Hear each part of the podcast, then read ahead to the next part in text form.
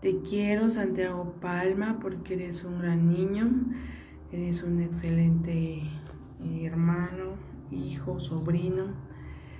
Y estoy muy orgullosa de ti. Échale muchas ganas, estoy agradecida con Dios porque te trajo a este mundo, que ayudó a tus papitos para que pudieras estar aquí.